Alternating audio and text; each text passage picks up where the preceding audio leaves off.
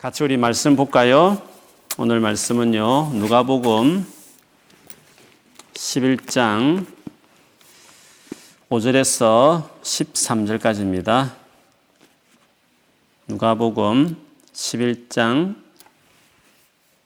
5절에서 13절. 제가 한번 읽어볼게요. 여러분 끝까지 눈으로 한번 따라 보시면 좋겠습니다. 또 이르시되 너희 중에 누가 벗이 있는데 밤중에 그에게 가서 말하기를 벗이여 떡 세 덩이를 내게 구워 달라. 내 벗이 여행 중에 내게 왔으나 내가 먹을 것이 없노라 하면 그가 안에서 대답하여 이르되 나를 괴롭게 하지 말라. 문이 이미 닫혔고 아이들이 나와 함께 침실에 누웠으니 일어나 내게 줄 수가 없노라 하겠느냐? 내가 너에게 말하노니 비록 벗됨으로 인하여는 일어나서 주지 아니할지라도 그 간청함을 인하여 일어나 그 요구대로 주리라. 내가 또 너희에게 이르노니 구하라. 그러면 너희에게 주실 것이요. 찾아라. 그러면 찾아낼 것이요. 문을 두드리라. 그러면 너희에게 열릴 것이니 구하는 이마다 받을 것이요. 찾는 이는 찾아낼 것이요. 두드리는 이에게는 열릴 것이니라. 너희 중에 아버지 된 자로서 누가 아들이 생선을 달라 하는데 생선 대신에 뱀을 주며 알을 달라 하는데 전가를 주겠느냐?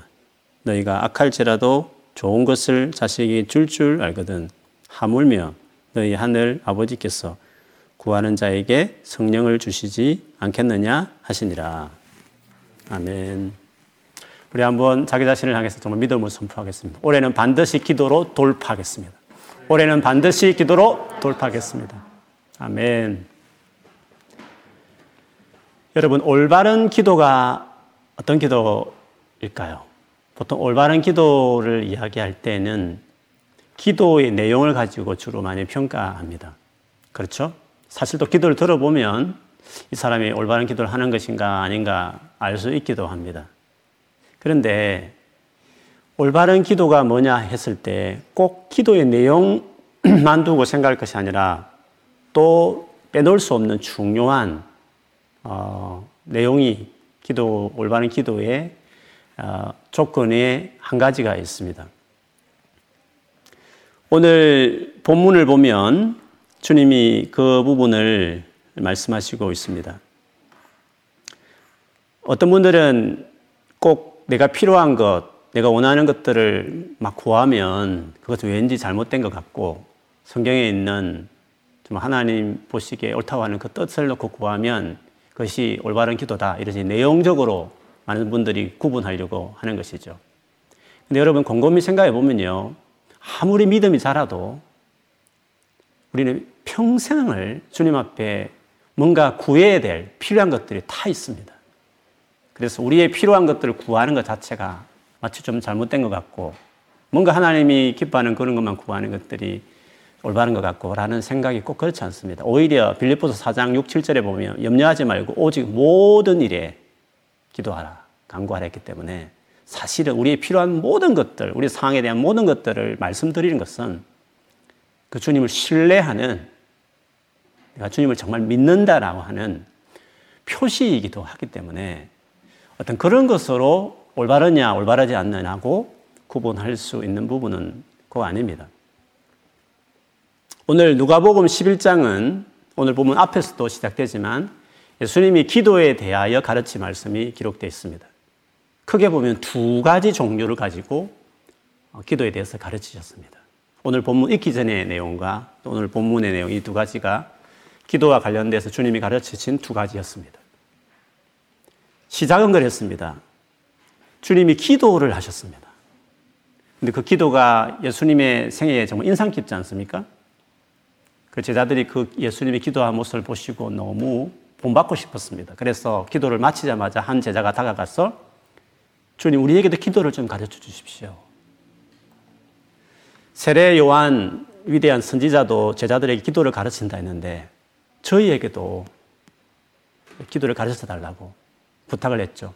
그래서 나온 기도가 우리 일명 주기도문이라고 일컬어진 그 기도가 나왔습니다. 물론 누가복음에는 그 내용이 좀 요약본처럼 나와 있는데요. 이것은 기도할 내용이 뭔, 무엇인가에 대한 가르침이라고 말할 수 있습니다. 그런 점에서 보면 기도의 내용이 무엇이냐에 따라서 옳은 기도, 옳지 않은 기도 이런 것들을 구분할 수 있다는 점에 내용이 중요하긴 합니다. 그런데 그거 외에도 사실 이것보다도 기도해야 될 내용보다도 더 많이 오늘 기도에 대해 가르친 것이 오늘 본문 내용입니다. 오늘 본문의 내용은 뭐냐 하면 기도하는 태도에 대한 말씀입니다.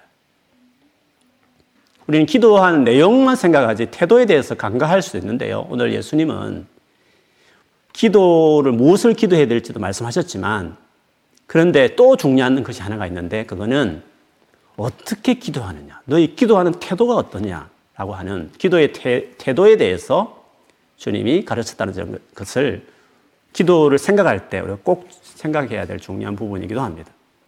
그거는 한 가지 비유로 말씀을 하셨습니다. 되게 늦은 밤이었는데 이미 가족들이 다 자고 있을, 씻고 다 침상에 누워 있을 그런 시간인데 밖에서 막 문을 두드리는 사람이 있었습니다.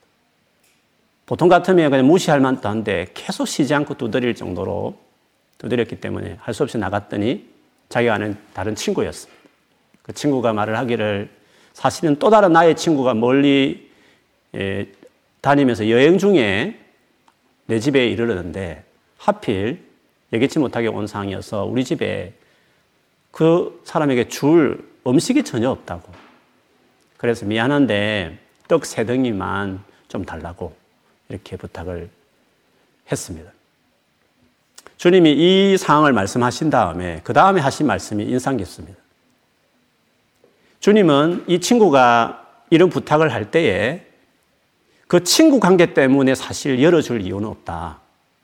예를 들면 그 친구가 더 이상 괴롭게 하지 마. 다 문 닫혔고 우리 아이들도 다 침상에 누운 상태이기 때문에 내가 더 이상 어, 들어줄 수 없어. 라고 말하지 않을 것이라 말하면서 그 이유가 친구 관계 때문 아니라고 말했습니다. 우리 같으면 친구 관계 때문에 열어줄 것 같지 않습니까?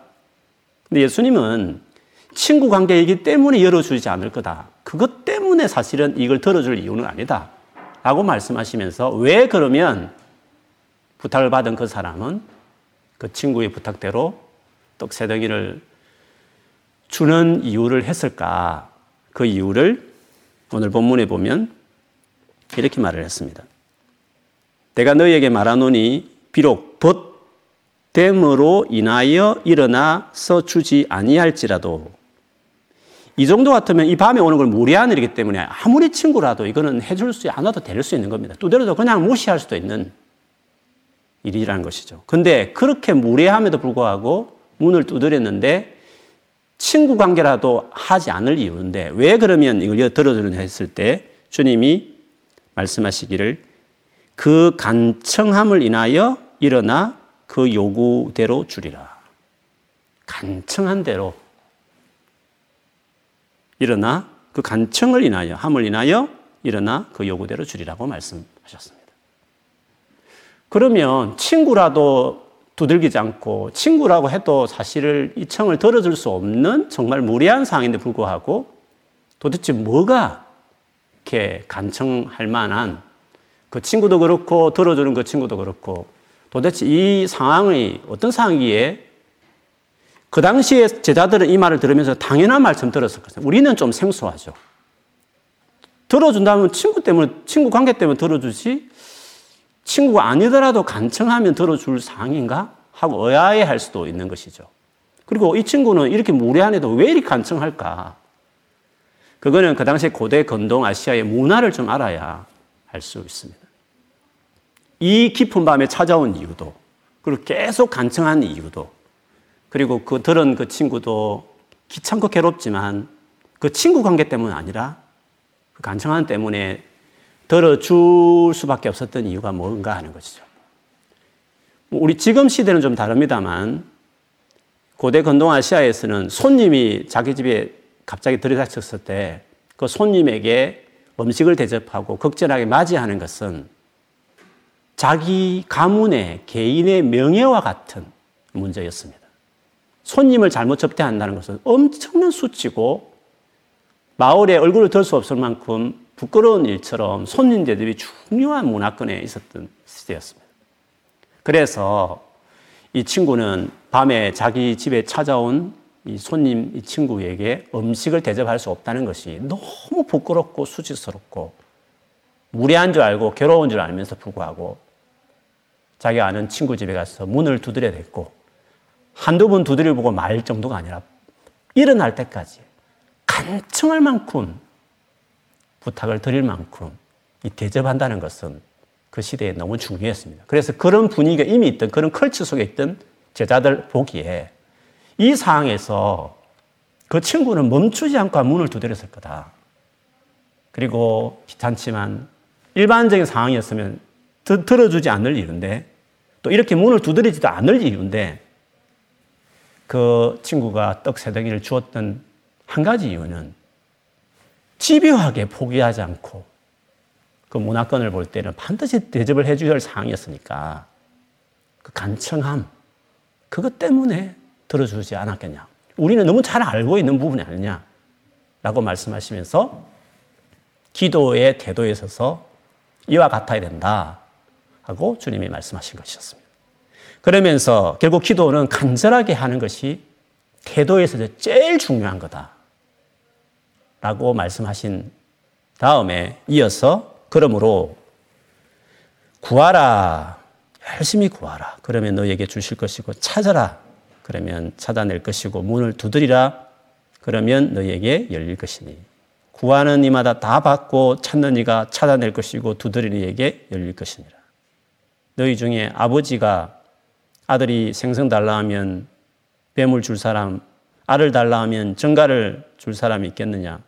너희가 악한 사람일지라도 자식에게는 다 좋은 걸 주, 주거든. 하물며 하늘에 계신 아버지께서 구하는 자에게 성령을 주시지 않겠느냐 하는 말씀을 통해서 간절하게 간청하는 것이 기도의 중요한 태도인 것처럼 그러므로 구하고 막 찾고 두드리고 간절하게 하는 기도를 해라 라고 말씀하셨습니다. 그래서요, 기도의 내용을 우리가 늘 중요하게 생각합니다. 그리고 내용을 들어보면 다 좋습니다. 뭐 누구 예수 믿게 해달라는 것도 있고 하나님 나라 위해 살겠다는 것도 있고 내가 앞으로 공부 끝나서 세상에서 주님 뜻대로 위해서 살겠다는 건 다 좋아요. 그런데 내용도 중요한데 간절함이 없는 간절하게 하지 않는 이 태도가 문제가 될 수 있다는 그리고 기도에서 이것이 정말 우리 삶에 가져야 된다는 사실들을 우리가 그렇게 예수님처럼 이렇게 중요하게 생각하지 않을 수 있기 때문에 바른 기도는 간절함이 반드시 된다 하는 것을 가지고 오늘 예수님이 기도에 대해서 주기도문처럼 내용처럼 더 중요한 기도의 태도에 있어서 이처럼 강조한 간청함, 간절함에 대해서 좀 같이 나누고 싶습니다. 이 간절함이 기도의 중요한 특징이라는 것은 성경 여러 곳에서 사실은 동일하게 강조합니다. 여러분 신약 성경에서 기도에 대해서 가장 유명한 별명을 가졌던 낙타무릎이라는 별명을 가졌던 분이 여러분 아시겠지만 야고보라는 예수님의 친동생이었습니다. 그가 쓴 야고보서 다섯 장인데요. 다섯 장에 보면 역시 기도하는 사람답게 첫 장부터 누구든지 지혜가 부족하거든 의심하지 말고 기도해라. 후이 주시고 꾸짖지 않는 하나님께서 주실 거야. 첫 장부터 기도를 강조하지 않습니까? 그리고 조금 몇 장 넘어가도요. 너희가 얻지 못하는 이유는 구하지 않아서 너희가 얻지 못하는 거야. 라고 기도하지 않는 이유에 대해서 책망하시기도 하시고 너희 중에 만약 어려운 고난 당한 사람 있느냐? 그때야말로 기도할 때다. 그런 말씀도 하시면서 5장에 가서는요, 본격적으로 기도에 대해서 아주 많은 경우의 예를 들면서 아픈 사람이 있느냐, 서로 죄를 고백하면서 서로 기도하라, 의인의 강구하는 힘은 크다, 이런 기도에 대한 말씀을 쭉 하셔요. 그리고 엘리야 이야기까지 하시면서 기도에 대한 말씀을 5장에 아주 많이 할애하면서 하셨죠. 그 기도에 어떻게 보면 가장 모범이 된 기도하면 그 당시에 유명했던 야고보가 기도의 태도와 관련해서 그가 말했던 중요한 부분은 역시 오늘 예수님과 똑같은 것을 강조하셨습니다. 제가 좀 길지만 읽어드리면 5장 14절부터 18절 읽어보면 이렇습니다. 여러분 가운데 병든 사람이 있습니까? 그런 사람은 교회 장로들을 부르십시오. 그리고 그 장로들은 주님의 이름으로 그에게 기름을 바르고 그를 위하여 기도하여 주십시오. 믿음으로 간절히 드리는 기도는 병든 사람을 낫게 할 것이니 주님께서 그를 일으켜 주실 것입니다. 또 그가 죄를 지은 것이 있으면 용서를 받을 것입니다. 그러므로 여러분은 서로 죄를 고백하고 서로를 위하여 기도하십시오. 그러면 여러분은 낫게 될 것입니다. 의인이 간절히 비는 기도는 큰 효력을 냅니다. 엘리야는 우리와 같은 본성을 가진 사람이었지만 비가 오지 않도록 해달라고 간절히 기도하니 3년 6개월 동안이나 땅에 비가 내리지 않았으며 다시 기도하니 하늘이 비를 내리고 땅은 그 열매를 맺었습니다. 기도의 태도와 관련해서 했던 것은 한 가지였습니다. 간절히. 세 번에 걸쳐서 기도의 태도는 간절해야 된다 하는 것을 이야기했습니다. 복음서에 나오는 병을 예수님부터 치유받았던 사람들의 특징 모두가 다 간절함이었습니다.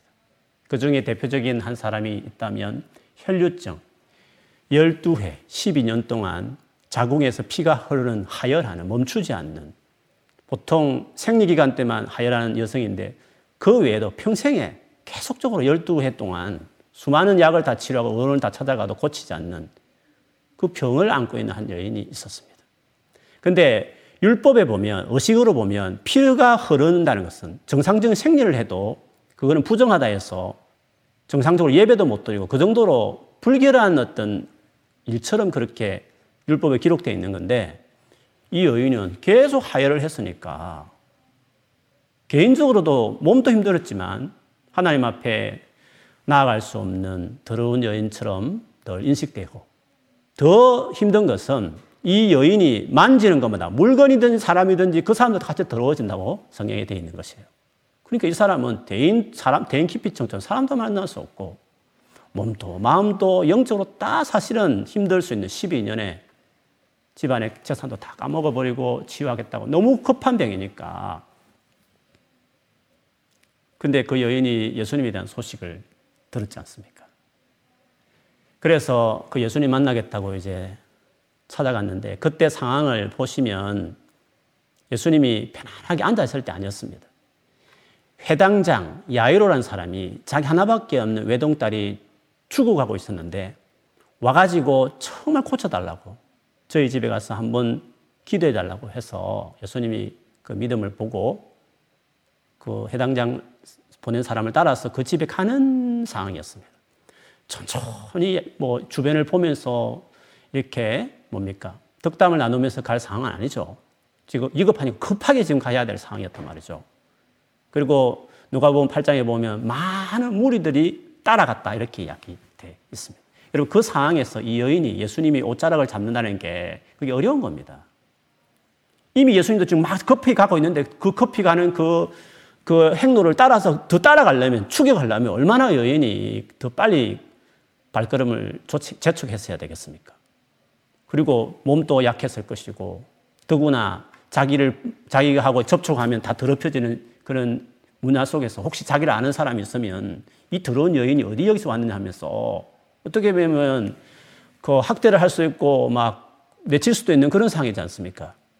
그리고 한둘도 아니고 많은 무리가 지금 둘러싸여서 예수님 따라가고 있는 그 상황에서 그 사이를 비집고 음? 그 아낙네가 어? 그 지나서 그 예수님 옷자락을 잡는다는 것은 여간 간절함이 있지 않고서는 안 되는 겁니다. 근데 주님은 급급한 가 는 걸음도 멈추시고 도대체 나의 걸음을 멈출 만큼 이렇게 간절하게 매달리고 나에게 나온, 나온 사람이 누군지를 다른 사람에게 다 공개하고 싶습니다. 공개 간증 집회를 하고 싶었습니다. 가다버릇 멈추고 멈췄기 때문에 그 해당장 딸도 죽어버리지 않습니까? 그걸 감수하면서까지 그 여인을 드러낼 만큼. 근데 그 여인을 향해서 여인 두려웠죠. 그 대중 앞에 나오면 안 되는 병이거든요. 그렇지만 너무 간절하니까. 그래서 주님은 내 믿음이 너를 구원했다. 믿음이다. 이렇게 주님이 말씀하셨습니다. 누가복음 18장 그 유명한 비유 어느 동네의 가부, 가부로서 정말 의지할 데 없는 그렇지만 너무 마음에 원하는 거 한이 있는 여인이 오직 이 문제를 해결할 사람은 말도 안 되는 뇌물 주어야만 들어주는 불의한 재판관이지만 그래도 이 사람 아니고선 소망이 없으니까 연약한 여인의 몸으로 백도 없는 여인, 돈도 없는 여인이지만 한 가지 매일 계속 들어줄 때까지 그렇게 재판관을 찾아가지 않습니까? 예수님 비유였습니다. 그러면서 결론적으로 인자가 올 때 이 같은 믿음을 보겠느냐. 그 믿음이라는 게 뭐냐 하면 간절한 겁니다. 성경에 예수님이 기도와 관련해서 우리에게 조건적으로 딱 주신 것은 믿음의 기도, 의심하지 않고 믿으면 이것이 기도에 대한 유일한 조건이었거든요. 컨디션이란 말이죠. 태도와 관련해서는 그 하나밖에 없었어요. 근데 믿음이 뭐냐 할때 구함을 막 지른다, 뭐 대단한 뭐 요란한 게 한다 이런 의미가 아니라 믿음의 기도는 그 헬류전 여인처럼 조용히 가도 아무도 모르게 와도요. 믿음의 기도의 정의는 간절함이라는 것을 알 수 있습니다. 간절함이 믿음의 기도의 특징이다 하는 것이죠. 그러니까 간절함이 없는 기도는 믿음의 기도가 아니다. 응답받을 수 없는 기도다.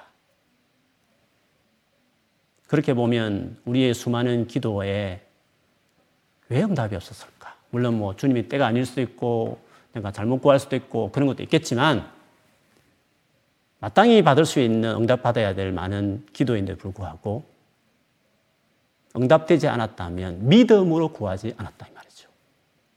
믿음으로 구하지 않고서는 응답받을 생각을 하지 말라라고 주님이 말씀하셨고 야고보도 바람이 흔들흔들 요동하는 물결처럼 의심하고 구하는 건 받을 생각도 하지 말라 이렇게 말씀했지 않습니까? 그만큼 믿음의 기도가 중요한데 믿음의 기도가 뭐라고요? 간절함인 것입니다. 아무리 주옥 같은 내용, 전 세계 복음화 다 되려고 기도하고 가정의 복음화 위해서 기도해도 간절함이 없으면 믿음의 기도가 아니면 응답받을 수 없다. 그런 점에서 내용도 중요하지만 간절할 만큼 그게 믿음의 기도인가? 우리의 기도에는 간절함이 있는가? 아니, 나는 믿음의 기도를 드리는 사람인가? 그냥 기도 자격 쭉 읽으면서 리포터처럼 그냥, 그냥 혼자 막 말하고 있는 것인가? 살아계신 그분께 정말 믿고 믿음으로 구하는 믿음의 기도인가? 그걸 어떻게 알 수 있느냐? 간절함으로. 간절함이 구함을 많이 지른다 이런 차원 아닙니다. 큰 소리를 기도한다. 뭐 그런 의미로 이야기하는 거 아닙니다. 간절함, 간청함. 그 기도인가 하는 것을 보는 것입니다. 우리가 간절하게 기도하려면 어떻게 해야 간절한 기도를 할까요? 보통 여러분 간절하게 기도할 때는 언제 기도 이렇게 합니까? 어, 크게 두 가지 조건이 있을 때 간절하게 할 것이야. 절박할 때. 너무 내 힘으로 그 감당이 안 될 때. 누군가 도와주면 안 될 만큼 너무너무 힘들고 어려운 상황일 때 아마 간절함이 나오겠죠. 그리고 두 번째로는 그것에 대해서 정말 도와줄 사람이 있을 때, 만났을 때. 절박하지도 않으면 간절하지 않을 수도 있고, 절박해도 도와줄 만한 사람이 없고 믿지 못하면 아, 우리는 간절하게 뭔가 요청하고 그렇게 하지는 않겠죠. 그래서 사실 우리 삶에서 살다 보면 뭐 별 어려움 없어요. 이런 사람들은 뭐 간절하게 기도 안 할 수 있습니다. 근데 정말 어려움이 있어도 간절하게 기도 안 될, 안 될 때가 있거든요. 진짜 어렵고 힘든데 자기 힘으로 안 된다고 막 허헉거리고 막 자살 충동도 느끼고 그래도 간절하게 기도하느냐. 그래도 기도하지 않는 사람도 있단 말이죠. 왜 그럴까요? 하나님이 정말 그 사랑, 하나님의 사랑을 나를 도와주실 수 있고 도와주고 싶어 하신다라는 하나님에 대한 신뢰가 없으면 아무리 어렵고 힘들어도 간절한 기도를 못하게 되죠. 아니, 주님 몰라도 그것 덕분으로 그래도 한번 살겠다는 마음을 지푸라기 잡는 심정으로 주님 앞에 나와서 기도하는 경우도 있죠. 그래서 주님을 만나는 사람들이 많이 있는 거잖아요. 어쨌든 절박함이 어떻게 보면 기도의 중요한 환경일 수도 있습니다. 뿐만 아니라 정말 그분이 나를 도와주기 원한다. 그 사랑을 믿고 확신해야 우리가 간절히 기도하게 될 것입니다. 근데 인간인지라 어려운 일 없으면 절박한 일이 없으면 간절한 기도하는 걸 잃어버리게 되죠. 그래서 우리나라 우리 한국 교회도 봐도 그렇지 않습니까? 진짜 어려운 시대에는 새벽 기도, 철야 기도, 금식 기도, 산 기도, 기도원 또막 사람도 많이 차고 거기서 금식하면서 기도할 정도로 부리지렸던 간절한 기도들이 우리 한국교회 참 많아 있었습니다. 물론 지금도 뭐 전 세계 교회를 비교해보면 우리나라가 기도를 많이 하죠. 특별 새벽, 새벽 기도하면 막 유명해가지고 몇천 명 모이고 그렇게 지금도 우리 한국 교회가 저력이 있습니다만 옛날에 비하면 많이 기도가 약해졌다는 것을 볼 수 있습니다. 저희 세대만 해도요, 기도 많이 갔습니다. 산기도도 많이 가고. 또 기도 어디 있는지 다 알고 시간 있으면 기도원에 가서 기도하고 이런 세대였단 말이죠. 근데 요즘에는 그렇지 않죠. 왜 그럴까? 그만큼 우리가 이제 살기 좋아졌으니까. 그렇게 절박하게 뭐 생존에 걸리는 문제도 많지 않고 그러다 보니까 또 열심히 내가 하면 뭐 해결될 문제들이 많으니까 상황이 어느 정도 여건이 이제 마련됐으니까 그렇게 절박하게 기도할 뭐 이유가 없어서 간절한 기도를 어떻게 보면 잃어버리게 되었을 수 있는 것입니다. 이렇게 생각해 보면 뭐 어쩔 수 없는 거 아니겠습니까? 인간인지나 편안해지고 문제 없으면 당연히 간절한 기도를 못 하는 것은 당연한 거 아니겠습니까? 이렇게 생각할 수도 있을 수 있습니다. 그런데 여러분, 기도가 간절한 기도가 믿음의 기도고 그것이 응답받는 조건이라고 한다면 간절한 기도는 상황이 힘들든지 아니 힘들지 않든지 간에 기도에는 간절함이 언제나 있어야 되는 거 아니겠습니까? 어떻게 해야 그러면 간절한 기도가 나올까? 정말 상황이 좋고 문제가 없고 편안하면 간절한 기도는 못하는 걸까? 진짜 그런 것일까? 하는 것이죠. 예수님을 한번 우리가 생각해 보시면 좋겠습니다. 이 땅에 예수님이 계실 동안 해줬던 모든 기도는 다 간절했습니다.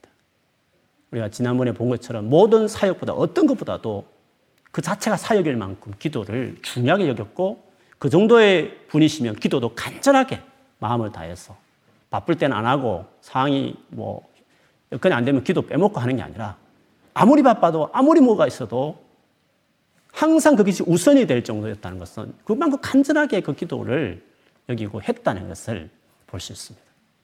그 간절한 기도의 대표적인 예는 겟세마네 동산에서 땀방울이 마치 피가 섞여 놓은 것처럼 그렇게 온 몸을 다해서 체력적으로 온 힘을 다해서 사실 기도하셨지 않습니까? 물론 그 상황이 절박했기 때문에 절박한 상황이 때문에 기도할 수 있어 할 수밖에 없을 수도 있습니다. 그리고 하나님에 대한 확신은 신뢰가 있었으니까 그 사랑에 대한 확신 때문에 간절한 기도를 할 수 있었다 이렇게 말할 수도 있습니다. 그런데 여러분 예수님의 원래 그분의 근본을 한번 생각해 보면 그분이 그렇게 이 땅에 와가지고 간절하게 뭐 절박한 상황에 들어가가지고 기도할 이유가 없는 분이십니다. 그분은 하나님의 아들로서 사실 아무 부족함이 없는 분이지 않습니까? 그렇지 않습니까? 그분 뭐가 상황이 아쉬웠어. 그리고 뭐가 뭐 그렇게 절박한 상황이 있기 때문에 기도할 뭐 수밖에 없는 분이시겠습니까? 하나님 아들로서 아무 부족함 없는 분이십니다.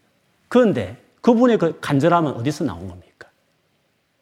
예수님은 상황이 절박한 그런 존재가 아니심에도 불구하고 그는 평생에 간절한 기도를 하는 사람으로 그가 사, 사셨지 않습니까? 예수님의 간절함은 어디서 나왔는 거죠? 예수님의 간절함은. 예수님은 정말 절박한 상황에 있었던 분인가? 어떤 부분은 절박하지만 어떤 부분은 절박하지 않을 수 있는 것입니다.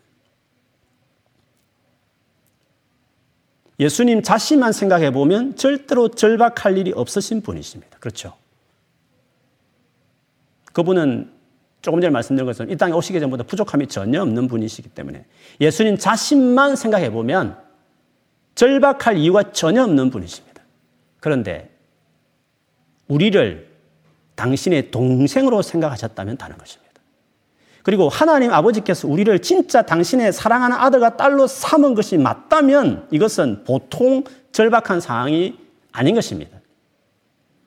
결론적으로 말한다면 하나님의 절박함은 당신 자신만 두면 그럴 이유가 없지만 우리와 관계를 맺으셨기 때문에 절박하신 것이었습니다. 마찬가지로 우리들도 내 한 개인으로 볼 때 그렇게 문제될 것도 없고 내가 열심히 살아가면 그런 대로 살아갈 수 있는 상황이면 이 공부 끝나버리면 직장 제대로 들어가 버리면 어느 좋은 사람한테 결혼하면 그렇게 절박하게 기도할 이유가 없을 것입니다. 그런데 우리가 하나님의 마음을 품은 사람이면 아무 문제가 없는 스스로 만족하시는 분임에도 불구하고 이 절박한 기도를 해야 될 상황에 들어갔듯이 그 마음을 우리가 품은 사람이 되면 우리가 아무리 상황이 좋아도 아무 문제가 없는 사람이라도 언제나 우리 기도는 간절한 기도를 드리는 사람이 될 수 있다 하는 것입니다. 그래서 하나님의 뜻은 다 하나님에게는 간절한 것들인 것입니다. 그래서 간절하게 기도할 수 없는 가장 큰 이유는 하나님을 진짜 몰랐어 그런 것입니다. 하나님의 뜻, 하나님의 주권 운운하면서 간절함이 없이 하나님 뜻이면 알아서 하실 것이야 라고 말하는 사람들은 사실 하나님을 교리적으로 알 뿐이고 지식적으로 알고 있는 것이지 인격적으로 그 절박한 그 하나님의 뜻이라는 것을 위해서 그분이 어떠한 각오로 지금 달라들고 있고 자기 생명을 내놓으면서까지 지금 이 일을 하고 있다는 그 절박함을 모르는 그분과 그렇게 교감이 없는 그냥 교리와 지식이 지나지 않는 그리고 자기가 힘들면 그냥 절박할 뿐인 하나님과 제대로 마음과 마음이 정말 친밀한 그 마음을 아는 정도의 하나님과 관계가 안 돼 있으니까 상황이 좋으면 기도 안 하고 상황이 힘들면 기도하는 그냥 자기 중심적인 하나님과 제대로 친밀한 온전한 관계에 들어있지 않으니까 자기 상황 따라 기도가 절박했다가 절박하지 않았다 이렇게 되는 것이죠.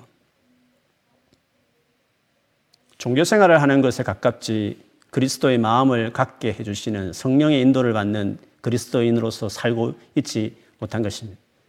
성령의 인도를 받는 사람, 하나의 마음을 품고 살아가는 자는 이 세상에서 자신이 어떻게 살아가든지 그것은 그렇게 중요한 문제가 안 됩니다. 최선을 다해서 살지만 그것이 잘 되고 안 된 거는 즉 먹고 마시고 입고 하는 문제는 하나님께 맡기며 살게 되는 겁니다.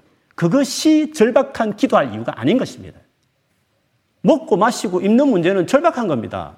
가장 기초적인 것을 구할 정도면 얼마나 약한 인생을 살고 있겠습니까?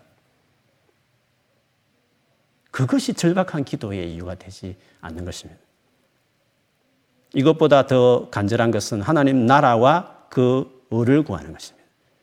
영원전부터 계획하셨던 그분의 뜻, 자신의 생명까지 내놓으면서 우리를 자녀 삼겠다고 하는 그 뜻, 그렇게 사랑하는 자녀들이 여전히 자신에게 돌아오지 않고 고통 중에 살아가는 것을 보고 마치 육에 당한 자식을 둔 부모가 밤잠을 잘 수 없듯이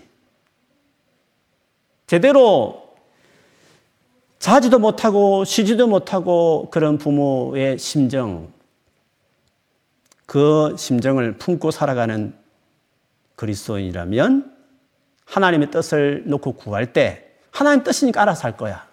주권대로 그냥 하나님 하실 거야. 이런 식으로 하나님 뜻에 대해서 말하지 않는 것입니다. 그 하나님 뜻이 어떤 뜻인데 그렇게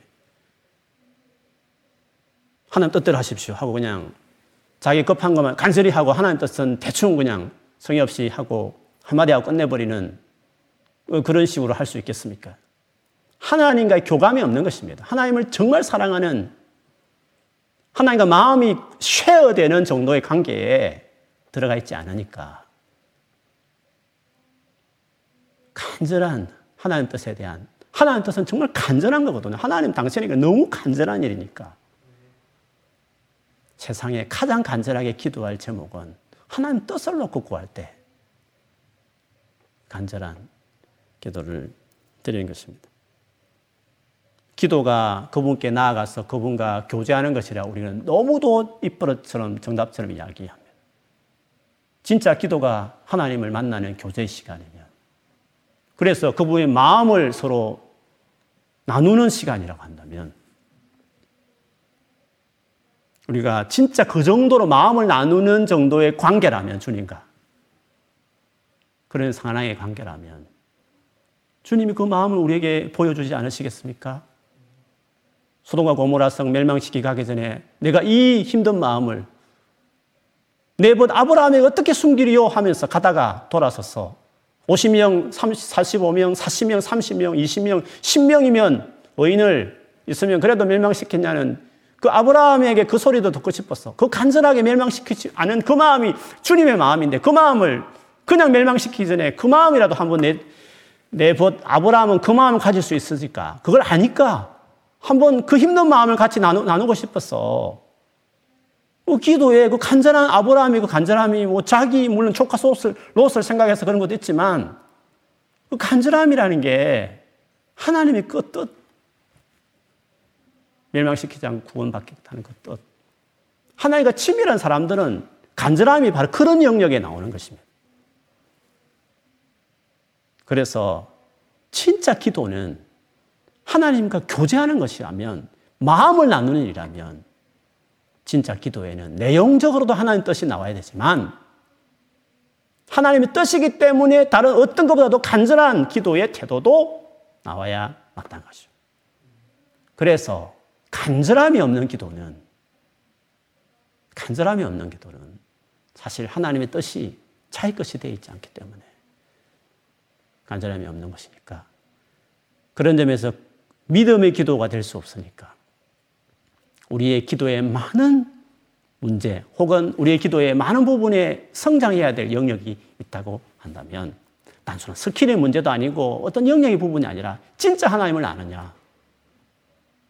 진짜 하나님의 그 절박한 뜻을 우리가 나의 것으로 받아들이고 있느냐. 그만큼 주와, 주와 마음이 내가 하나가 되어 있는 친밀한 신앙의 연수 말고 교회에서 뭐 많은 봉사를 한다는 어떤 봉사의 어떤 내용을 말하는 게 아니라 살아계신 인격적인 하나님 그분과의 진짜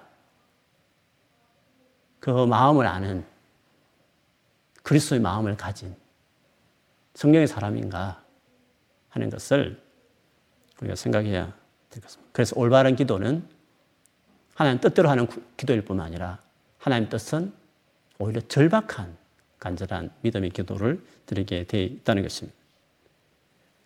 그래서 바른 기도는 성경 구절을 줄줄 인용하면서 말하는 기도가 성경적인 기도, 올바른 기도라고 생각하면 안 됩니다.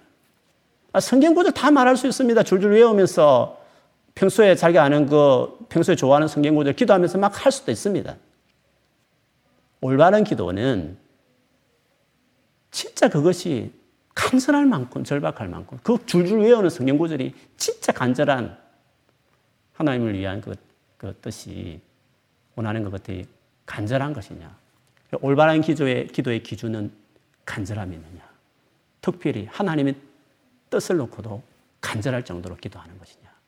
그것이 주님이 오늘 누가복음 11장에 주기도문 간단하게 처리하고 많은 구절을 간청하면서 구하고 찾고 두드리고 하는 간청함. 그 기도의 태도에 대해서 많이 할애했다는 사실은 우리에게 간절한 기도가 기도의 태도에 정말 중요하다는 것을 이렇게 이야기하고 있습니다. 여러분 기도를 돌아보시고 내가 어떻게 하면 이런 기도를 드릴 수 있는 사람일 수 있는지를 하나님 관계성 안에서 자기를 돌아보면서 지금부터라도 하나님을 누구신지 주의 마음이 어떤 마음인지 도대체 주님이 온 땅을 구원하기 위해서 지금 무슨 일을 어떻게 하고 계시고 어떻게 지금 했었는지 그 하나님의 그 본 마음을 그래서 성경 보는 거 아닙니까? 뭐 성경 뭐 여러 가지 위인들 좋은 교훈 찾기 위해서 성경 보는 거 아니지 않습니까? 하나님이 어떤 분인지를 알기 위해서 묵상하고 또 그분 찾아가서 계속 머물면서 그 마음을 얻고 그렇게 하다 보면 진짜 하나님의 뜻이 간절한 것이 되는 겁니다. 한 맺힌 그 값어치는 원한이 되는 겁니다. 원한. 한 맺힌 일이 되는 것입니다. 그런 사람의 사람은 기도가 간절하고 그런 간절한 기도가 다 응답되는 겁니다. 그래서 하나님이 쓰는 사람들은 당신의 뜻을 자기 뜻처럼 한으로 여기는 사람들. 그래서 부르짖어 간절하게 기도하는 사람들. 그런 기도하는 걸 통해서 주님은 그 영혼을 통해서 이루가고 그렇게 간절하게 원하니까 주의 뜻을 위해서도 실제로 헌신하고 그런 사람을 통해서 주님이 당신의 뜻을 이루어 가시는 것입니다. 나의 기도는 얼마나 간절한가 돌아보면서 주님 내가 이런 기도의 사람은 나의 기도의 특징은 간절합니다. 할 만한 사람으로 자라가고 싶다는 소망이 오늘 이 밤에 여러분 안에 부어지기를 주 이름으로 축복합니다. 그래서 주님도 알아가십시오. 그러면 주의 그 절박한 마음을 계속 여러분 앞에 공개하고 이렇게 나누기 시작하면 자라갑니다. 진짜 친밀한 사람이 돼야 됩니다. 그냥. 막 그냥 찬양하면 눈물 흘린다고 친밀한 게 아닙니다. 진짜 하나의 마음을 아는 진짜 주님과 마음이 하나가 되는 그 정도로 그분 인격에 헌신하는 삶을 살기 시작할 때 주께서 그 마음을 가지고 가진 사람으로 우리를 세워주실 줄을 믿습니다. 그래서 정말 간절하게 기도하는 기도의 사람 다 드시기를 주님 이름으로 축원합니다. 아멘.